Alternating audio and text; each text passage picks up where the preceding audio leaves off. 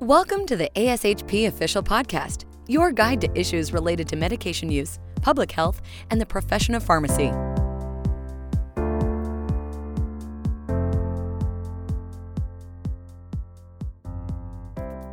Thank you for joining us for the Pharmacy Leadership Podcast. Our discussion for this episode focuses on leadership topics within pharmacy practice, including the business of pharmacy, development of leadership skills, career transitions, and more. My name is Brittany Wieland, and I am currently a PGY2 Health System Pharmacy Administration and Leadership resident at the University of Kansas Health System. I'll be your host today for the Pharmacy Leadership Podcast. With me today are Michelle Borchardt, is the pharmacy clinical manager at M Health Fairview Southdale Hospital. Her practice interests include management, medication safety, and regulatory. Lindsay Clark is the pharmacy manager, transitions of care and emergency services at Michigan Medicine. Her practice interests include management, leadership, transitions of care, and ambulatory care. Steve Silverstein is the Health System Director of Pharmacy at Mercy Chicago. His practice interests include administration and biostatistics. Thanks for joining us today, Michelle, Lindsay, and Steve. Let's get started talking about today's topic managing through pharmacy service changes during a pandemic. Over the last year, we have all experienced rapid changes due to the pandemic. Michelle, what tips do you have on successfully leading through change? Thank you, Brittany. One of the tips that I have on leading through successful change is just communicating as much as possible. I think when there's a rapid change environment, as we have all been through in the past year, you can't communicate enough. So, something we did at my site is we held huddles two to three times a day. And constantly communicated over email, just really making sure that as things were changing, we were communicating that out to our staff so they didn't feel like they were in the dark in the situation of rapid change. The other thing that I think is really important in leading through change is being available for our frontline staff, being available to listen to them when they have concerns, being available, you know, it might be on off hours and really responding to staff when they come forward with those concerns, listening to them and finding out what ideas they have or what concerns they have at the time. Thanks, Michelle. Lindsay, do you have any additional tips that you have on successfully leading through change? Thank you, Brittany. Yes. My first tip is to be as transparent as possible to team members impacted by any change and especially providing information regarding the situation and fully explaining rationale behind why a change is being made and importantly the impact of the change on the team members to try to paint a very realistic picture for what that will look like for them as michelle said also you know soliciting ideas and input on the change from the team members who are impacted and seeking to incorporate those ideas into the change as much as possible to ensure that team members feel that their input and ideas are important and being heard and allowing them time to ask any questions they may have and providing transparent information in response to those questions. It's also important to establish expectations to ensure team members can mentally prepare and adjust in advance of making that change and so that they have an, enough time to feel comfortable and, and that they have a plan in place. Thanks, Lindsay. Those are all really great tips. Steve, do you have any additional tips on successfully leading through change? Yeah, these are all great points that have been brought up. The only thing I would add is to be open to thinking differently. You know, I think the first impulse when you have to make rapid change is to try to maintain status quo. And a lot of times that's not an option, especially when things are happening very rapidly. So being open to, to thinking differently, being open to failure because a lot of changes that are going to have to be made uh, happen quickly and you have to be willing to pivot if if they're not working and be sensitive to to how it's going once you make a change. The only other thing I would add, uh, as uh, Lindsay brought up about soliciting ideas from staff, I think that's really important. also because it helps keep the staff engaged and willing to try new things, which is always an uncomfortable thing for staff. Thank you, Steve. So, you all mentioned how important it is for team members to be engaged and provide different insight and ideas on when changes need to be made. How would you evaluate and be aware when a service change needs to be made? Michelle, do you have any ideas on this? Yes, I do. I think it goes back to uh, a lot of what we just talked about of really listening to your staff. The staff on the front line, when there's a situation of rapid change, they have a lot of ideas and concerns that they are bringing forward. So, soliciting those ideas, evaluating them, and then putting changes into place based on staff concerns or ideas, I think is really important in this situation because, as both Brittany and Steve mentioned, that way the staff really feel involved in the change. The other tip we use to evaluate when a change needs to be made is really looking at how the health system or hospital is planning changes that are coming and how those are going to trickle down to the pharmacy department.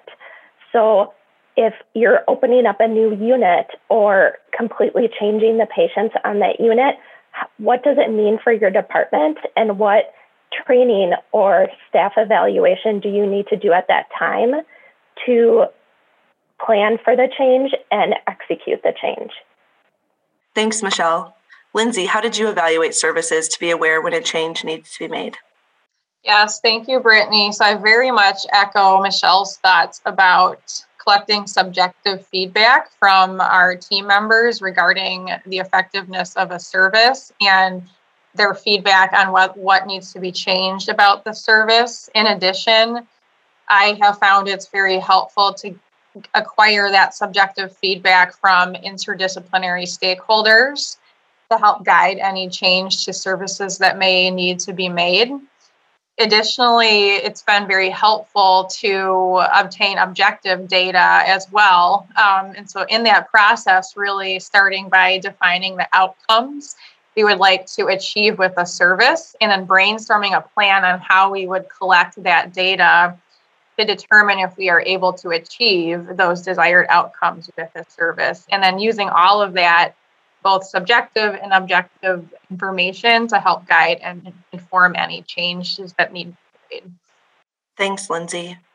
Steve, how are you successful in evaluating services to be aware when a change needs to be made?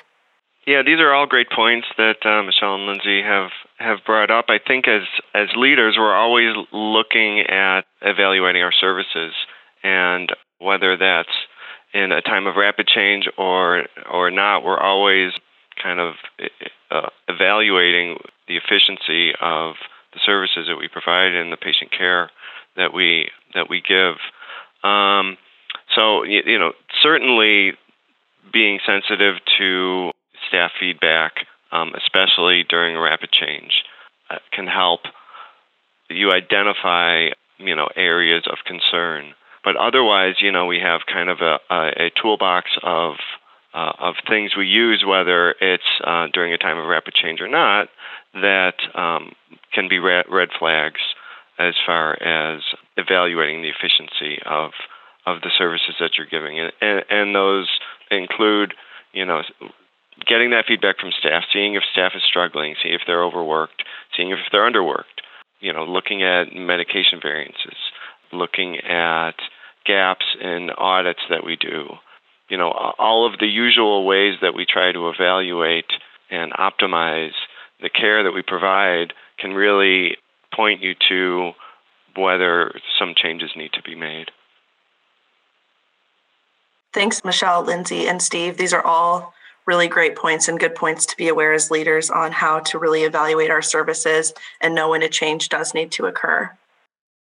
So, for some, the pandemic has resulted in closure of not only just services, but also closure of hospital facilities, which can impact our pharmacy teams. Michelle, could you briefly describe the situation in which a decision was made for a closure of a facility and how you communicated this change to team members? Yes, Brittany. So, I, as many of us do, work for a large health system, and we had recently merged two separate health systems together. At the time of the merger, some of the hospitals in one of the systems had had struggles financially, not because they weren't fabulous hospitals, but more because they were in very close proximity to other hospitals, making it difficult for the hospital. So prior to the pandemic, there was discussions at a very senior leadership level of kind of what to do about these hospitals. And I think the financial struggles many of us experienced during the pandemic exacerbated that situation and led to the decision to close one of our hospitals and adjust services at another. But I want to add one really amazing thing that was done is the hospital was turned into a homeless shelter, which is kind of a wonderful thing to see as we know those are really needed. Thanks, Michelle. Steve, could you briefly describe the situation and the decision was made to close your hospital facility and how you communicated this change to team members? Sure. Our institution is a safety net hospital, so our margins have always been small. I think that's the case for most safety net hospitals. I think the pandemic certainly pushed uh, the institution over into really assessing how how they could stay open. And our health system that owns the hospital actively looked for a buyer for a period of time and ultimately decided that they needed to close the institution as the bottom line continued in the red. For us, now it's looking like they may have actually found a buyer and we may be able to stay open. But, you know, it's certainly very challenging times for safety net hospitals in particular. When communicating that to team members, did you find strategies you utilized to help retain that talent and reallocate the talent of pharmacy team members? Uh, yes, Brittany. Uh, system HR was really involved in the process of trying to help us retain as many team members as we could and try to move every displaced pharmacist specifically into current openings throughout the system. And being a large health system, this was a little easier than it would be at a smaller health system. We worked together really as a system to identify any current or future openings and try to retain everyone we could. Some hospitals were also taking on additional services, such as a cath lab or a new cardiology unit, due to this hospital closing. So that helped them grow their pharmacy staff and really helped us find spots for those wonderful pharmacists in our system. And in the end, we were able to retain most pharmacists throughout the system, which I'm really happy to say. Yeah, that's great, Michelle. Being able to still have your team members within your health system, I'm sure is appreciated by them, but also you to be able to utilize them in the future with different service needs that you have. Steve, what strategies did you, you utilize to retain talent and reallocate your pharmacy team members? Anytime you have a, a big announcement like this, it's particularly challenging. Rumors start very quickly. I think it's particularly important to maintain open two-way communication, be as as transparent as possible as far as um, information sharing. Yeah, re- retention is is a challenge for sure. You know, people really do a self assessment and and have to decide whether they can live with uncertainty or whether they need to have a different kind of situation. So the best we can do, you know, working with our HR and and um, administration, you know, we can try to put together the best package possible to retain the staff. But you know, it, it's always a challenge. I think for the the staff members uh, do stay have to get um, reallocated. I think that can really be an opportunity for professional growth and increased job satisfaction. So you know, I think there there's upside to to this kind of uh, situation because it really does kind of provide uh, some opportunities that wouldn't normally be there for staff and and that's really a chance for for them to remain engaged and and challenged during during already challenging times. Thanks, Steve. You know, definitely going through the times with not only the uncertainty of the pandemic, but then also the uncertainty of a job. I know that you've discussed multiple challenges in not only communicating this with your staff, but how yourself to reallocate your team members. What would you say was the biggest challenge during this period of rapid change, Michelle? I would echo one of the things that Steve said in the previous question, really dealing with rumors that come out of nowhere. One situation we had is one of the hospitals that was adjusting services is a union hospital for pharmacists, and my site is a union pharma, a union site as well. And one of the rumors that was going around is that people more senior in the union could kick out people at another site who are less senior, which was very untrue. So just really dealing with those rumors and dealing with fear. I would say the other challenge was wanting to help everybody personally and not being able to. I wanted to give jobs to those pharmacists that I knew that were amazing pharmacists. And I was able to take one at my site, but obviously not everybody, but just wanting to be able to help everyone and, and not having the ability to. That was kind of a, a personal challenge and struggle for me. Yeah, thanks for sharing that, Michelle. I appreciate it. Steve, what was the biggest challenge for you during this period of rapid change? This this period, which is still going on, is particularly challenging. Not only dealing with the pandemic, but also with the hospital closure. They're kind of two different, very powerful influences that that are forcing changes within my department. So certainly trying to maintain consistency in, in quality patient care, being sensitive to uh, workload of staff, being overstaffed or understaffed, um, looking at uh, drug inventory levels, you know, especially as with the hospital closure, we're trying to wind down, but also maintain patient care services. You know, it's a lot of walking a very fine line. Things that keep me up at night, you know, because of the changing routine, you know, I'm I worry about things falling through the crack, about people not being not used to the routine of um, all of the things that get covered and and losing track of some of that. So those are kind of some of the the bigger areas that I, I try to stay focused on as we uh, continue down this path.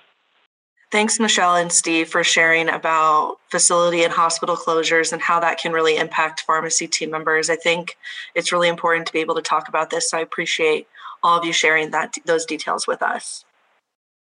I know we've discussed a lot about COVID 19 and the pandemic, not only with hospital closures, but also with pharmacy service closures, the various social distance practices and COVID 19 restrictions that a lot of our health systems have put in place over the last year. This has caused a lot of pharmacy services um, needing to be adapted. Michelle, what pharmacy services did you restructure, and how did the COVID 19 pandemic lead you to making this change? We really tried at our site to minimize restructuring of services, but we definitely did make some changes. We stopped taking students for a period of time, so that was a large change for us as a as a medium-sized hospital. Uh, we also did a lot of space changes, so moving where our pharmacists were. So many of them were not sitting on the unit, which was a large change for our nursing and physician staff. They were sitting off in the building, but kind of in an off unit location to really allow for physical distancing.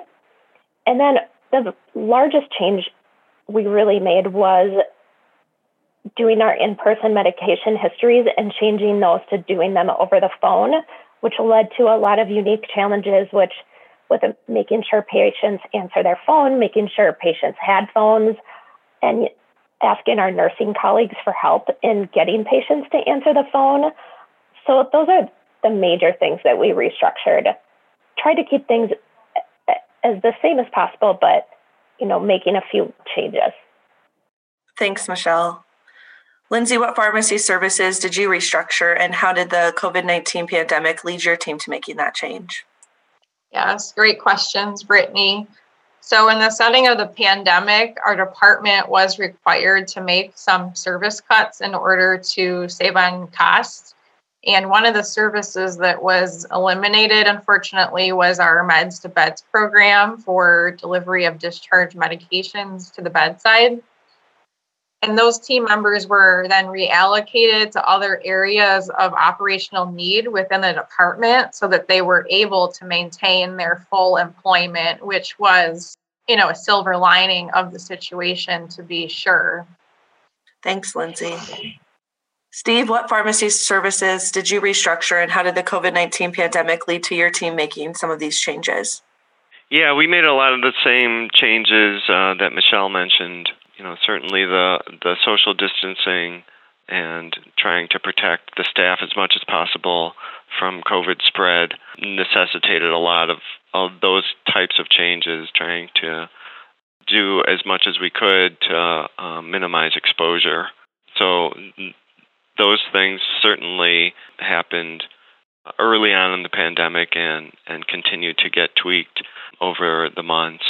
As the hospital once the hospital announced uh, its closure, we had a, a, different kind of influence that uh, necessitated changes, and and that forced us to uh, start combining some positions and you know looking at workflow and um, how we're going to provide the coverage, the continue the the same coverage that we have of the patients with fluctuating staff.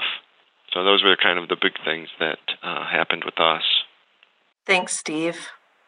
Seems like a lot of health systems and pharmacies did need to make some of these service changes. Michelle, what strategies did you use to successfully manage the team through this change, specifically with students or the medication histories, like you mentioned? I think it again involved a lot of communication and a lot of listening to our staff whether staff had suggestions of a new place to move or they were just very concerned about the, where they were sitting or what they were doing. So, really listening to them and then communicating it out to everyone and being available again for questions and concerns that were brought forward. Specifically with medication histories, it really involved a lot of partnering with other disciplines, partnering with nursing, partnering with physicians, even partnering with our language services department for patients who may need an interpreter, partnering with the technology department to really make sure we had all the tools that our staff needed to do the job successfully. And we were fortunate that our partners interdisciplinary in our site were really helpful and able to help us navigate through this change. Thanks, Michelle. I think a lot of us have seen, you know, a lot of that interdisciplinary team building and things like that within not only physicians, but with, like you said, technology team members, language services, our nursing colleagues throughout a lot of different changes. Thanks for sharing that. Lindsay, what were strategies you used to successfully manage the team through your change with your medication bedside delivery Yes, thank you, Brittany. So we were sure to be as open and transparent as possible about the change and the rationale for why it was being made. We did make it clear that that decision to discontinue that service had nothing to do with the team members' performance. Um, and it was a difficult decision that had to be made in the setting of the pandemic. We also were sure to provide a timeline as soon as we could as to when the change would be made in order to help establish expectations with team members and to help them with their mental adjustment to the change and to start planning ahead. And allowed the team members some of that time to really process the change and mentally adapt to it, as I had said earlier, as well as permitting our team members the opportunity to provide their input on preferences for areas that they would be interested in reallocation with within the Department of Pharmacy, as well as what they preferred in terms of shift scheduling times to help accommodate their their home life as well as they were about to make this significant change with their job. Thanks, Lindsay. Steve, what were some strategies you used to successfully manage the team through this change? Michelle and Lindsay brought up uh, some great points. I don't have a whole lot to add. I think communication is vital to making uh, the, the sorts of changes that we were forced to make, listening to staff, really being open to new ways of thinking, empowering the staff to offer solutions to to problems and and like I mentioned before, you know, not being afraid to fail and and reassess and um, make another change. So you know, it's definitely a challenge, and you know, I think a lot of us use the same kinds of tools to be as transparent as possible and and keep the staff engaged. Thanks, Steve. Going back to you, Michelle, do you plan on retaining these changes with the processes you've mentioned indefinitely? Or how do you plan to evaluate your service to know when to maybe bring that back, whether that's students or moving your pharmacist back onto the unit? Thanks, Brittany. We are in the process right now of trying to, what we say is return to normal one of the easier ones was bringing students back into the hospital. We really believe in educating that next generation of pharmacists, and our staff really believes in that as well. We were able to successfully bring back students, and we found some areas in the hospital where the pharmacist and the student could physically distance, and that's really led to successful integration of students back into the hospital. In regards to medication histories, I feel like that has been more of a challenge. And we are just working through that now of really trying to take small steps to safely return to inpatient medication histories. A lot of concerns were brought forward from our staff and really just making sure everyone has appropriate PPE and then only doing in person medication histories on those patients who have a returned negative COVID test is what we've decided at this time. So, really want to return back to our old processes, but listening to staff concerns and then trying to take small steps so we make sure everybody's safety is of the utmost importance in the process. Thanks, Michelle. Lindsay, do you plan on retaining these changes indefinitely with your meds to bed service? I'm specifically interested when you talked about the reallocation of your team members, what the plan is to either return those team members back to your home team or whether you're going to keep them in the current department that they're in. Thanks, Brittany. So, fortunately, only two months after the meds to bed service was discontinued, we did receive approval from leadership to reactivate the service and receive those resources back again. So essentially, what happened was the impact of the absence of our service was very much felt by our interdisciplinary partners, including providers, nurses, other unit based staff. Um, and they really served as our champion in our effort to restore these services. And so this really speaks to how important it, it is to have those strong interdisciplinary partners that are willing to be a champion for your services. Uh, and regardless of, of our reactivation, though, we have continued to assess objective data regarding some of our key performance metrics, both before and after our service was eliminated. And those key performance metrics included things like prescription turnaround time, patient length of stay, and prescription volume in the pharmacy. And the preliminary results of that data analysis very much support the continuation of our Meds to Beds program. So we're now fortunate that we have that really important data to share with leadership in the event that a similar situation were to arise again. And we would be able to provide that justification to support the continuation of our That's really great to hear, Lindsay. Thanks for sharing that. I think you know, after just a two month turnaround, I'm sure that was a good morale boost for the team to really showcase the importance of pharmacy during these times. Thanks for sharing that. Steve, I know you mentioned you have a lot of different combining of positions and workflow changes. Do you plan on retaining these changes indefinitely? Or how do you plan on evaluating these services to know when to maybe make a new change?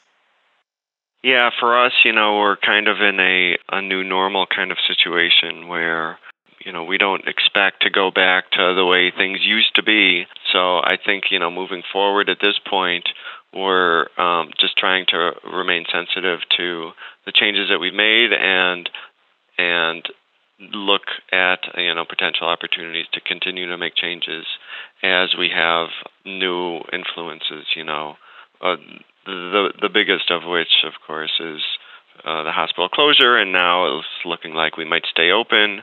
So you know we're we're we're still in kind of a, a shifting situation, and and you know for for now at least we'll we'll continue on the path that we've that we've made.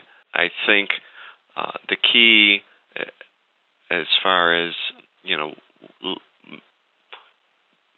making more changes or, or going back to um, a, a, previous state, I, I think is identifying when when to do it. You know, you don't want to do it too early and risk overworking the staff, um, and you don't want to do it too late and risk losing staff engagement. So, getting back to I think a recurring theme that open communication, that really soliciting feedback from staff can help with knowing when to make some of these changes.